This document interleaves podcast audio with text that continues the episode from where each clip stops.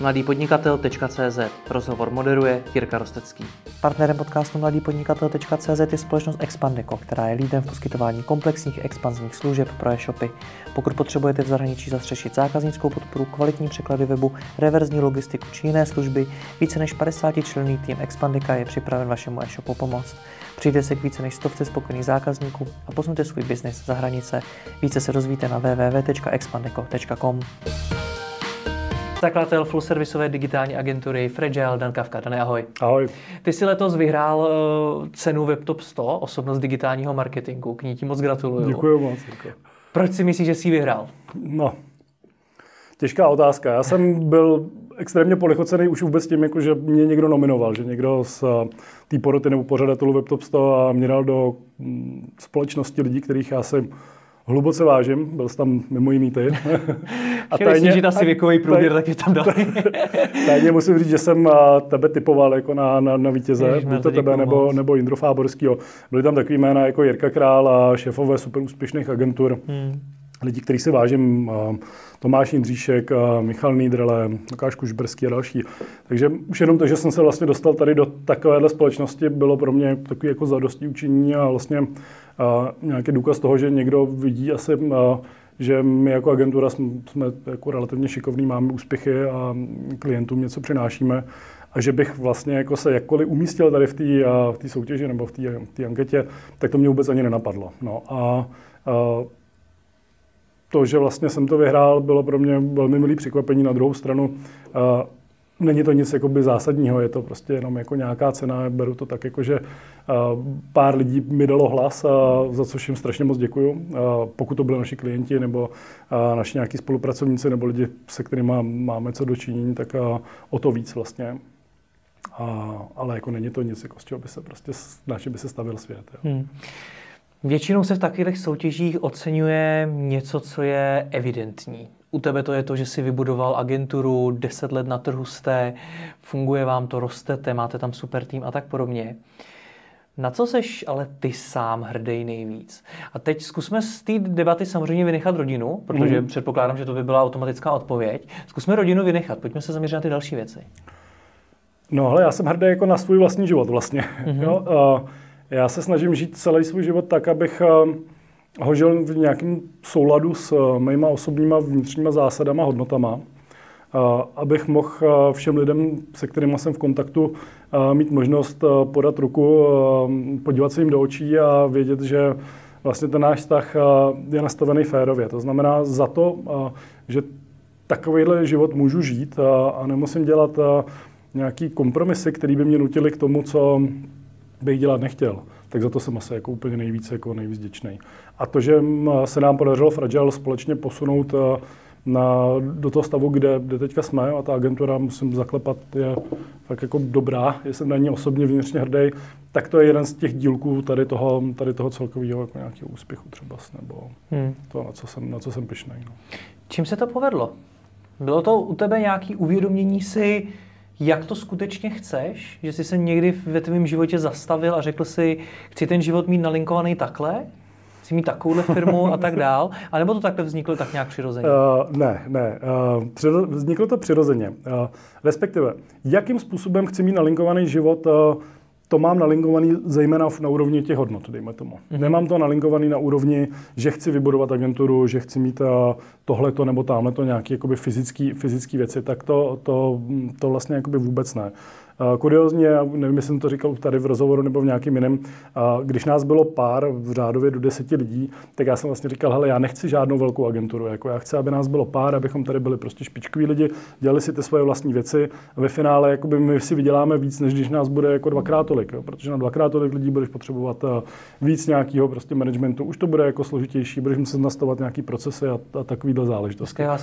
Dneska nás 45. A teď už zase se to láme v to, že v těch 45 lidech už to naopak jako dává smysl. Ale ve chvíli, kdy je někoho, nebo v té firmě je tam 10-15 lidí, tak v tu chvíli už se to prostě jako láme poměrně významně. Takže když nás bylo do těch 10 a mí kolegové mi řekli, hele, my se toho nebojíme, pojďme do toho trošku šlápnout, nabereme prostě další lidi, vezmeme nový klienty, tak to mě vlastně přesvědčilo, abychom to udělali. Já sám bych byl podstatně opatrnější z zkušenosti z předchozí firmy, kde nás bylo taky tak nějak 30-40 a vím, že to bylo prostě strašně složitý, ta zodpovědnost přinést každý měsíc peníze na výplatu těch lidí, získávat klienty, doručovat dobrou práci a tak jsem říkal, já už to vlastně jako nechci, protože to prostě bylo jako velmi stresující a velmi náročný a zase možná jako jenom díky tomu týmu a díky lidem, který v té firmě mám a kterým důvěřuju a který vlastně jsem si vychoval v vozovkách od malička, a tak se nám to možná povedlo, jo,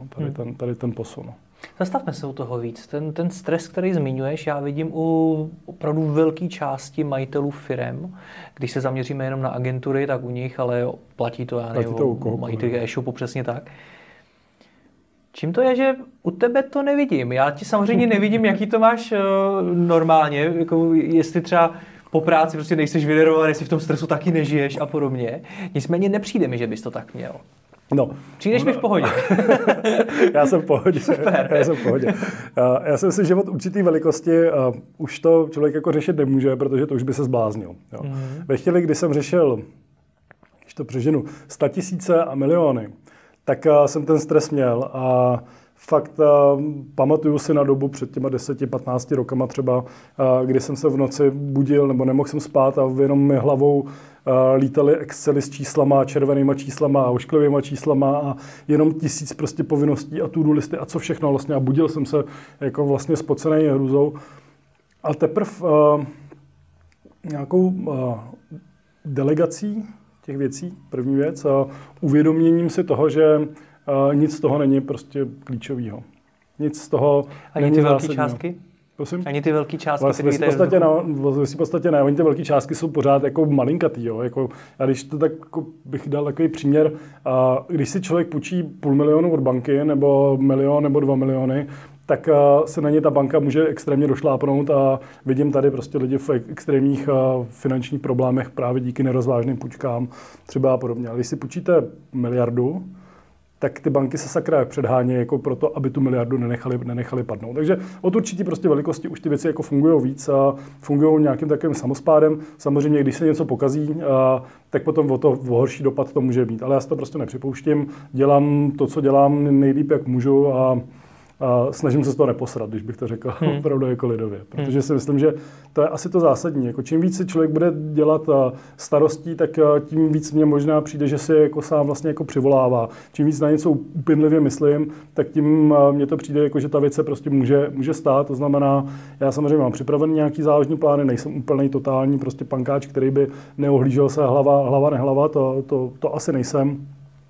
Ale snažím se z toho tu hlavu si prostě nedělat a říkat si, hele, prostě ty věci prostě přichází, pojďme to dělat nejlíp, jak můžeme, pokaždý se o trošku jako zlepšit a strach prostě jako z toho nemám. No nicméně ty starosti stejně existují, tak jak je zvládnout? Jak je zvládáš ty? Asi mimo rodiny, kterou... Teď jsme si řekli, že tolik jako rozebírat nebudeme, ale to rodinný zázemí si myslím, že je jako extrémně důležitý. Jo, mít někoho, koho se můžete opřít, nějaký pevný domov a tak já myslím si, že to hrozně moc jakoby pomáhá. A nedovedu si prostě představit, jako mít všechno rozbitý na všech stránkách, jo? Jako rozbitý manželství, rozbitý vztah a rozbitou firmu, a to myslím si musí být jako asi obrovský očistec. Tak to je jedna důležitá věc. A druhá důležitá věc je mít čas a prostor sám pro sebe. Neznamená to nepracovat třeba nebo tak, ale já si dělám prostor pro sebe, pro svoje koníčky, ve kterých vlastně dokážu úplně naplno prostě vypnout. Jo? Tu mysl dostanu do nějakého flow stavu, ve kterém ji vyčistím a potom jsem vlastně stačí mi méně spát a mám mnohem lepší fokus třeba potom jako na tu práci a podobně. A stačí mi vlastně jako jenom jít se projít a nazbírat houby nebo jít se zaplavat a plavat hodinou vlastně v nějakém rytmu a najednou prostě se dostanu do takového stavu, ve kterém ty myšlenky už jenom jako volně plynou a většinou vymyslím to, co bych jako nikdy nevymyslel. Mm-hmm.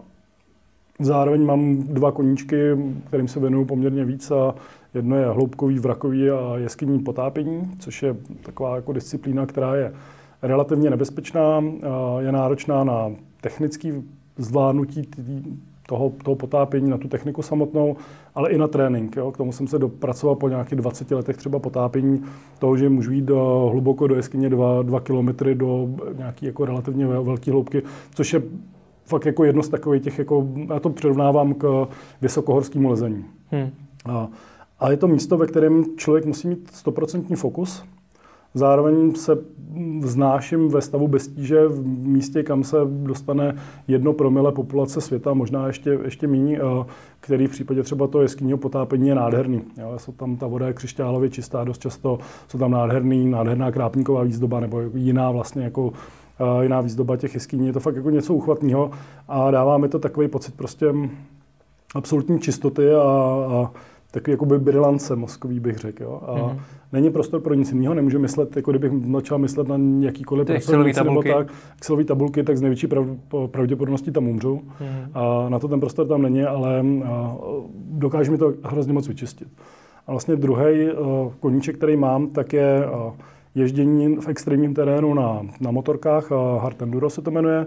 A to je zase mnohem víc fyzicky náročnější.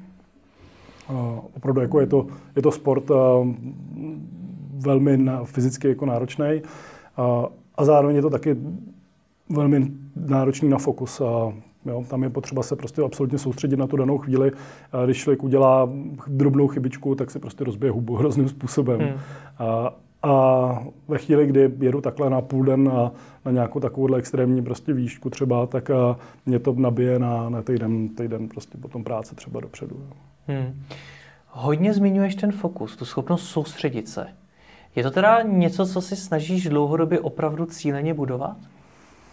No, bych asi úplně neřekl. Já jsem spíš takový jako multitaskový, takže ten čistý fokus, znám lidi, kteří jsou opravdu schopni se prostě zaměřit na jednu věc a v ní jet x hodin v kuse. Tak tohle to já neumím. Naopak možná mám výhodu v tom, že dokážu relativně rychle mezi těma věcmi přeskakovat a ten fokus zaměřit ne za 20 minut, ale třeba za 5 minut se dokážu vlastně, když mám na to prostředí a nějaký okolí to dovolí, tak můžu jít jako relativně rychle jako do hloubky. A když se mi tohleto povede, tak pak ty věci samozřejmě potom odsypávají podstatně rychleji, než když najednou to prostě člověk lapá a nepřichází ta inspirace, nepřichází ta správná vlna, která by mi umožnila do toho stavu fokusu se dostat. Proč je tohleto pro tebe jako pro majitele firmy důležitý? Umět rychle přeskakovat a rychle se zasoustředit na konkrétní věci. No, pro majitele, já v tuto chvíli zastávám funkci stratega firmy, to znamená, já se zamýšlím, kam my tu firmu posuneme dál, jaká bude naše budoucnost a zároveň pracuji na kampaních klientů, který mám blízko, který mě zajímají, nebo kde cítím, že je potřeba přidat nějakou pomocnou ruku. To znamená, tam já potřebuji ten fokus na to, abych dokázal rychle nacítit vlastně problematiku toho daného klienta, toho daného problému, tak abych dokázal to posunout třeba z nějakého mrtvého bodu, do kterého jsme se mohli dostat. Ale mnohem víc jsem to potřeboval ve chvíli, kdy jsem byl na výkonné funkci jako výkonný ředitel, kdy jsem vlastně měl zodpovědnost vlastně za všechno a denně jsem řešil příval 100 e-mailů, 10 zpráv na messengerech, 10 návštěv kolegů, kterým se potřebovali řešit, 20 telefonátů klientů, dodavatelů a tak. Tak tam potom vlastně v této džungli těch věcí, které se na člověka valí a musí je co nejrychleji a co nejlépe odbavit, tak to se potřeboval poměrně významně. Tady tu schopnost tam rychle přeskakovat. Jsi mi vyprávěl příběh, že jsi při tom potápění narazil na mrtvolu. No. Jak se to stalo? Prostě tam ležela v té hloubce. To bylo někde už hodně hluboko. No, to byl ponor relativně extrémní v Egyptě, u takového ostrova u Hurgády, jmenuje se to Shabrur um Gamar. To byl ponor, vlastně můj první ponor pod 100 metrů, bylo to do 115 metrů na rebríčku se skutrem a tam v té jeskyni potom dole tam leží vlastně mrtvola potápěče, která nejspíš tam někdy v raných 90. letech někdo s vybavením z jednou lahví zaplaval dost hluboko a už prostě se o tam teď jako nedostala, ta mrtvola tam spadla prostě, takže tam leží na takový skále, už jsou to prostě jenom kosti, lebka a zbytky vlastně toho neoprénu, lahve a takovýhle věci. No, je to takový jako zvláštní pocit, takový memento toho, že opravdu člověk je kousíček od život a smrt jako může být opravdu jako malinkatý rozdíl. Stačí jedna drobná chyba, stačí tady špatně vystoupit na ulici a přejede mě auto, nebo stačí, abych udělal nějakou technickou chybu, nebo mi selhalo technické vybavení a vlastně jako ten život může rychle zmizet. Tak jako v tomhle je to takový jako zvláštní, jo, to vidět. Jak tě tohleto ovlivnilo v tom biznesu? Já tak nevím, jestli konkrétně tahleta situace mě nějakým způsobem ovlivnila, to bych asi neřekl, ale já ty věci vidím prostě s mnohem větším nadhledem, jo, že nemá cenu prostě se zbláznit jako ze všeho. Jako, když každý dělá to, co má dělat nejlíp, jak může, tak to bude dobrý. A jestli v podstatě, když to dělá nejlíp jak Bůh, tak už to lepší být vlastně ani nemůže. A nemá cenu se ohlížet zpátky a přemýšlet, co by, kdyby. Už jsme jednou nějaké rozhodnutí udělali, už se nějaká věc stala, odestát se to nemůže, to znamená, můžeme jít jenom dál. A lepší, než někde váhat a přemýšlet a dělat si spekulace a 20 různých scénářů, tak je lepší udělat prostě jedno rozhodnutí a na tu cestu vykročit, protože když budeme přešlapovat na místě, tak se vlastně jako nestane nic. Lepší je prostě jít kupředu někam. No, ty moje rozhovory sleduje i spousta podnikatelů, kterým se v tuhle chvíli hodně nedaří. Jejich firmy můžou být ve velkých krizích, mnoho z nich znám osobně. A to jsou velmi těžké situace, ve kterých je těžké udržet si nadhled a být takhle vyklidněnej a v pohodě. Stalo se to někdy i tobě za těch 10 let budování Fragileu nebo i v biznesu předtím? No, určitě se nám staly jako takový dílčí fuck-upy, dílčí problémy, ale ty jsou vlastně jako vždycky řešitelné. Je to nepříjemná situace v danou chvíli. Někde to trošku zabolí, ale jako s nějakým zase nadhledem, když se na to člověk podívá, tak si řekne, tak OK, tak to prostě asi patří jako k tomu podnikání, ne vždycky se prostě všechno povede. Asi pro mě nejtěžší bylo, to byla situace před 2 rokama, a máme takovou fázi vlastně růstu, kdy my rosteme vždycky ve formě nějakých schodů. 1 rok významně narosteme, a druhý rok potom vlastně tak nějak jakoby konce konsolidujeme. Jo. A bylo to zrovna v době, kdy jsme měli za sebou významný růst a potom docházela jako nějaká konsolidace a během té konsolidace vlastně došlo k tomu, že já jsem nabral spoustu lidí do té firmy, nám přibylo 10 možná, no, či přes 10 lidí vlastně a najednou jakoby nebylo tolik toho biznisu. A vlastně my jsme byli přes 5, možná 6 měsíců v kuse za sebou ve ztrátě. Každý měsíc vlastně ve 100 000 ztrátách, každý měsíc jsem prostě platil výplaty lidem a každý měsíc jsem viděl prostě jako jak se ta ztráta vlastně a vlastně kumuluje. No a to musím říct, že tak možná to je ta situace, o které mluvíš, se může stát. Já jsem nepropadal nějaký velký panice. My jsme měli výhodu toho, že jsme měli nějaký finanční polštář, ze kterého jsme to mohli relativně jako pohodlně ustát. A viděl jsem vlastně výhled toho, že když ty věci budeme dělat dobře, tak to, že mám dobrý lidi, znamená jako spíš investici, že se mi musí vrátit. Tak tomu jsem věřil. A zároveň paradoxně té firmě to pomohlo v tom, že si uvědomila, co je důležité, co ne. A lidi začali významně víc táhnout za jeden provaz. Jo. Já mám pocit, že teď možná je takový období takového relativního klidu před bouří.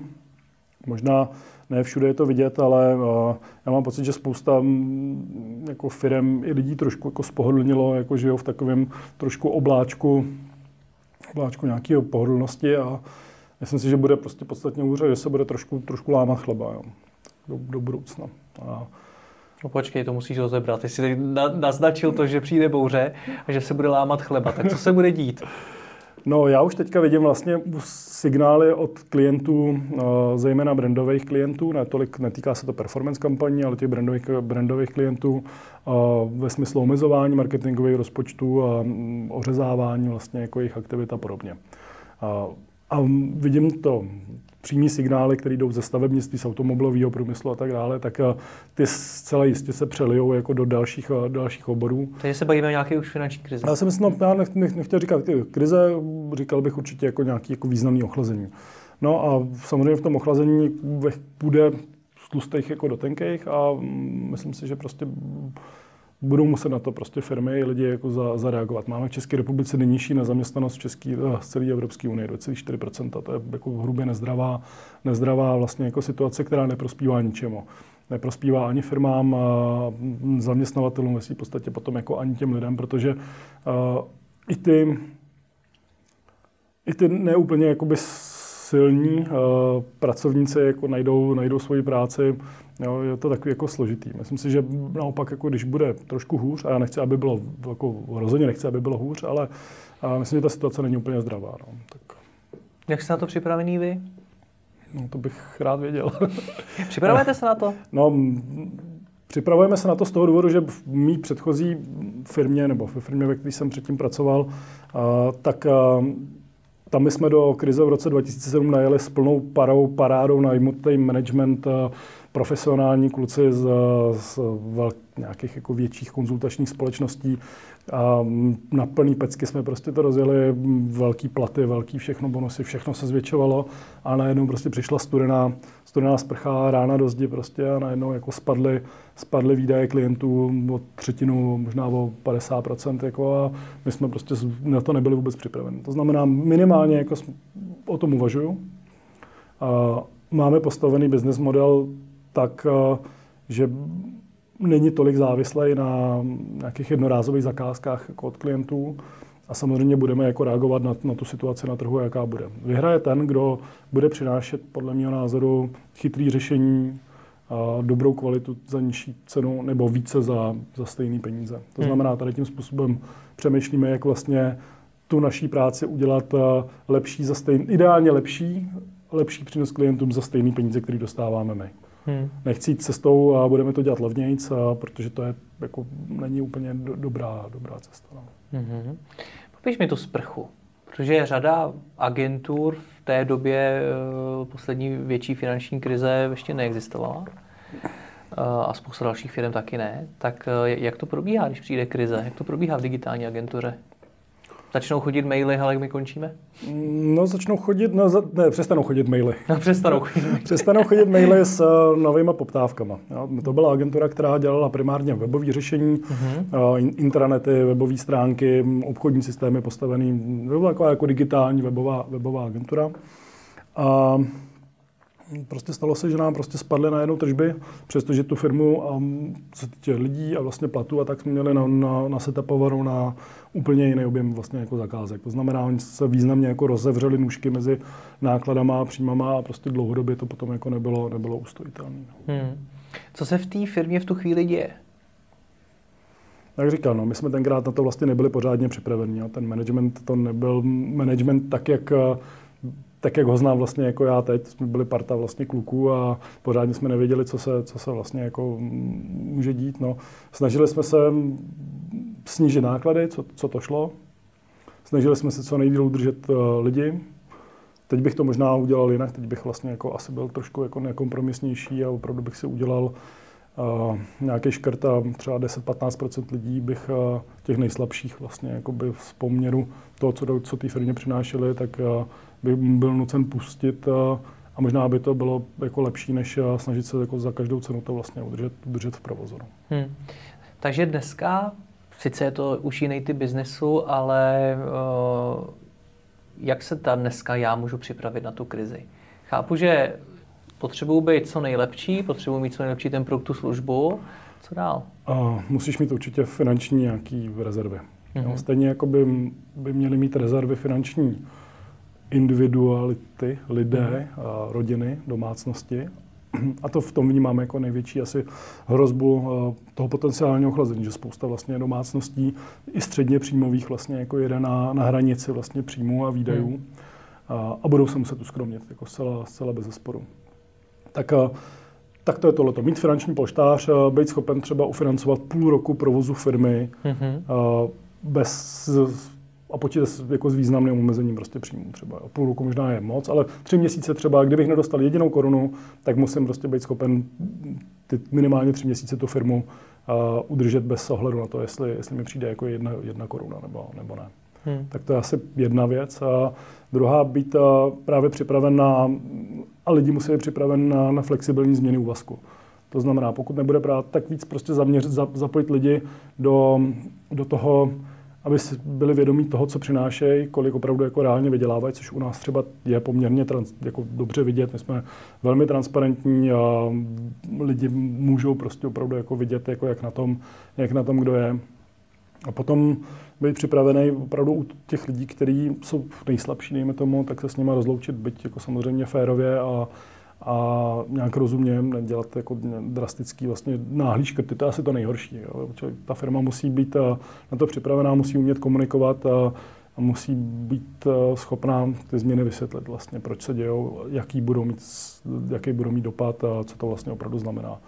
Než to, že přijde náhlý rozhodnutí managementu, propouštíme 10%, 20% lidí. Jo, to takhle jako asi úplně nefunguje. Co ty děláš v takových situacích? Já teď nemyslím jenom takhle velký krize, protože to už je opravdu průšvih tohleto, ale v situacích, kdy musíš rozhodnout něco špatného, nebo kdy se řeší nějak vývoj situace, který není zrovna příznivý, kdy jsou v tom určitě trošičku ty emoce, tak jakým způsobem ty v tu chvíli postupuješ? Já se vždycky snažím poslechnout všechny strany, vcítit se, vyměnit si tu židli, posadit se do židle toho dalšího partnera zapojeného tady do toho procesu, zkusit se na to podívat jejich očima a pak udělat jedno rychlé rozhodnutí, většinou to první rozhodnutí, které mě napadne na začátku, tak se mi stejně potom potvrdí, že vlastně bylo to správné.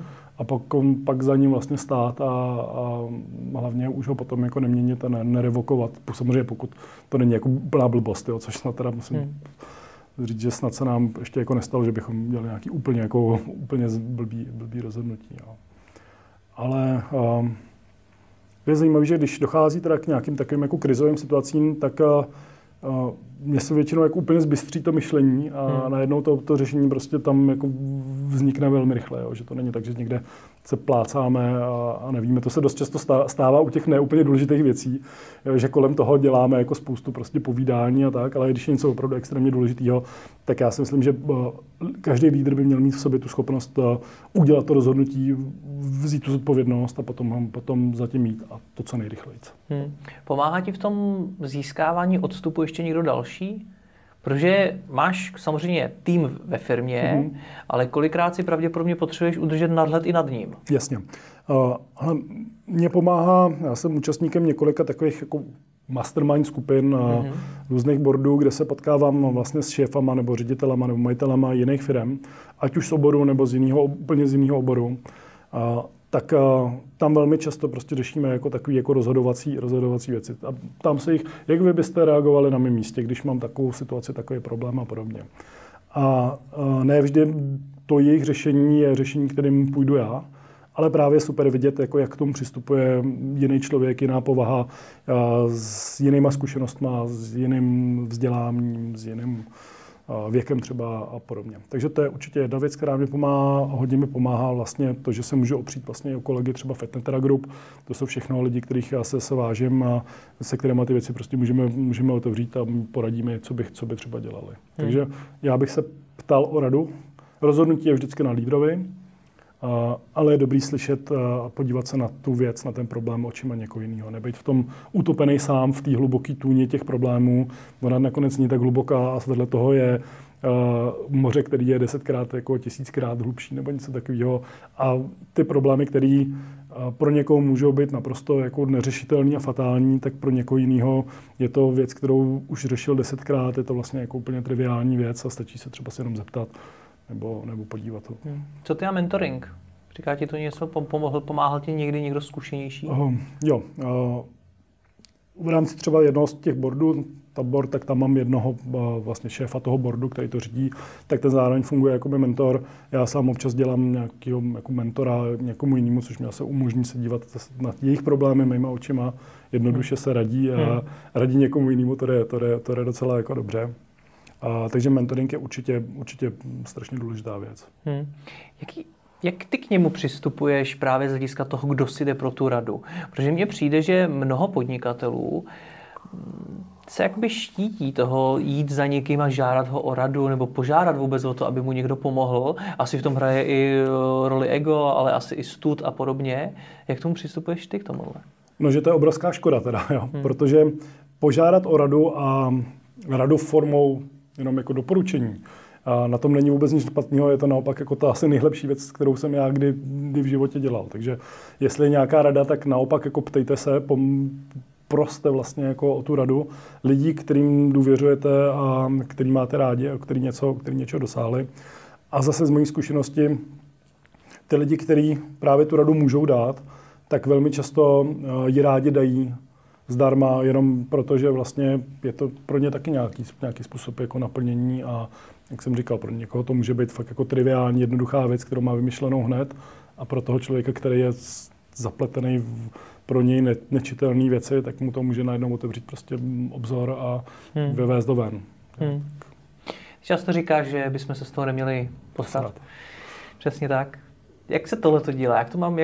Jak si mám vybudovat tu firmu tak, abych se z toho nepol? Protože zase vracím se k těm mnoha podnikatelům, který znám, který si tím už pravděpodobně prošli, anebo tím zrovna procházejí. A zajímá mě, co ty si udělal jinak. Zajímá mě, co činí ten rozdíl. No první věc se bude nějaký osobnostní mindset. Jo? Já vlastně jsem procházel takové různýma životníma zvratama od doby punku ještě předrevoluční době, v 80. let, za doby totality, kdy jsem chodil s vyholenou hlavou v kožený bundě a tak, jako, tak to byla jako poměrně jako významná taková situace, kdy se z toho člověk opravdu nemohl posedat, protože to byly problémy na všech stranách. Jako v celý můj život mě tak jakoby prochází tím, že si chci ty věci dělat zejména jako sám podle toho, jako, jak chci já sám. A samozřejmě ne každý takový je. Jo. Jako, takže dává tam jedna věc je to osobnostní nastavení, možná prostě nějaká práce třeba s tím mentorem, nebo možná nějaká meditace, nebo něco takového, co vám vlastně umožní se uvolnit a odpoutat od těch problémů, protože ty problémy jsou vlastně úplně pomíjivý, nejsou důležitý. Když se na ně podívám s odstupem 10 let, tak jak moc budou důležitý ty věci, které řeším jako teď, jako s největší pravděpodobností budou naprosto minoritní. Když se podívám a představím si sám sebe, jak rekapituluji svůj život, kdybych měl zítra umřít a věděl to, tak jak moc ty věci, které bych teďka jako řešil, ať už pracovní nebo jakýkoliv, v tom kontextu toho, jestli bych měl umřít, jsou důležitý. Asi nebudou, asi budou úplně jako jiný věci důležitý. Takže se takovýmhle způsobem se třeba na to dívám. A jde to až takhle přes tu logiku, protože když si představím, že jsem teď v nějakém opravdu hodně velkým průseru, ať už osobním, pracovním, čímkoliv, tak jestli mi uvědomění si, co to bude znamenat za 10 let, v něčem pomůže. Nedokážu říct. Tobě to pomáhá? Tak pomáhá mi to v tom, abych si uvědomil, že ten problém opravdu není tak hrozný, že není nic tak horký, aby to nešlo sníst druhý den třeba.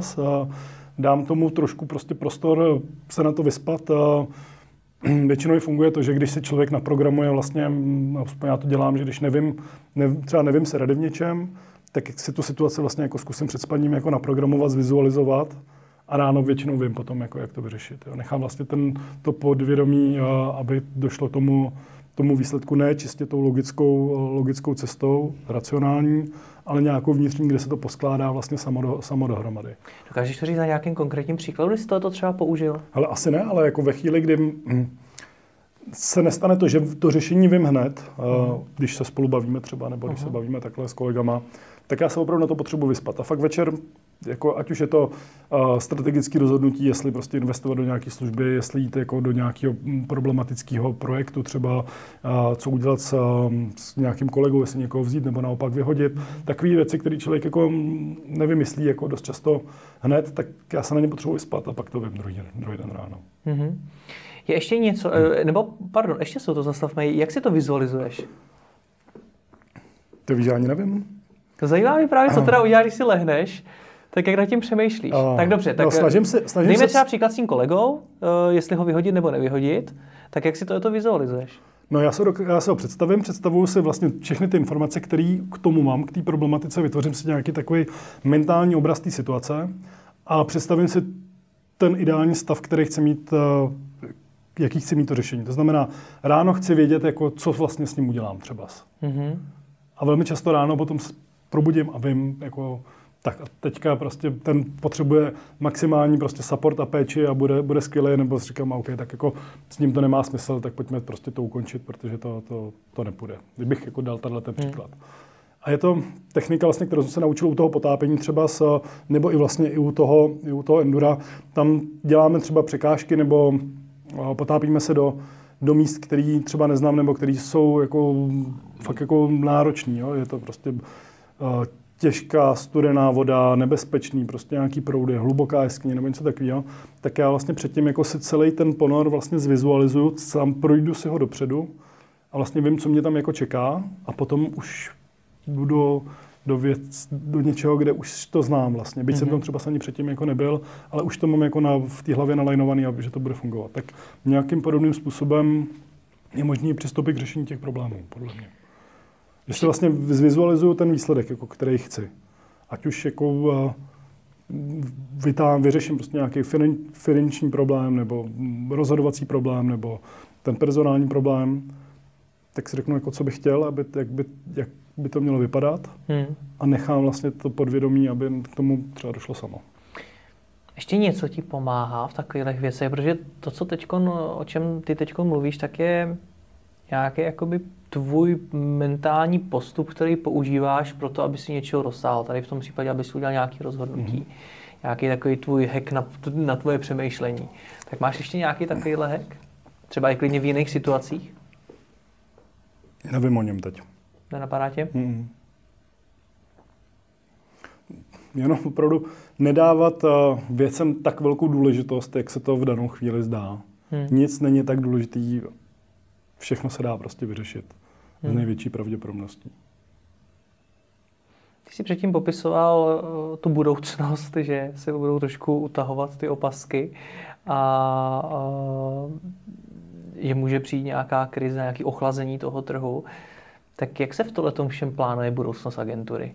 Ve smyslu, protože když se někoho ptám, co plánujete, kam to chcete posunout, tak mi všichni říkají obrovský plány, co chtějí novýho vybudovat, nebo kam, že se chtějí zvětšit a tak dále, tak dál. Lze to v takovéhle situaci s takovým očekáváním?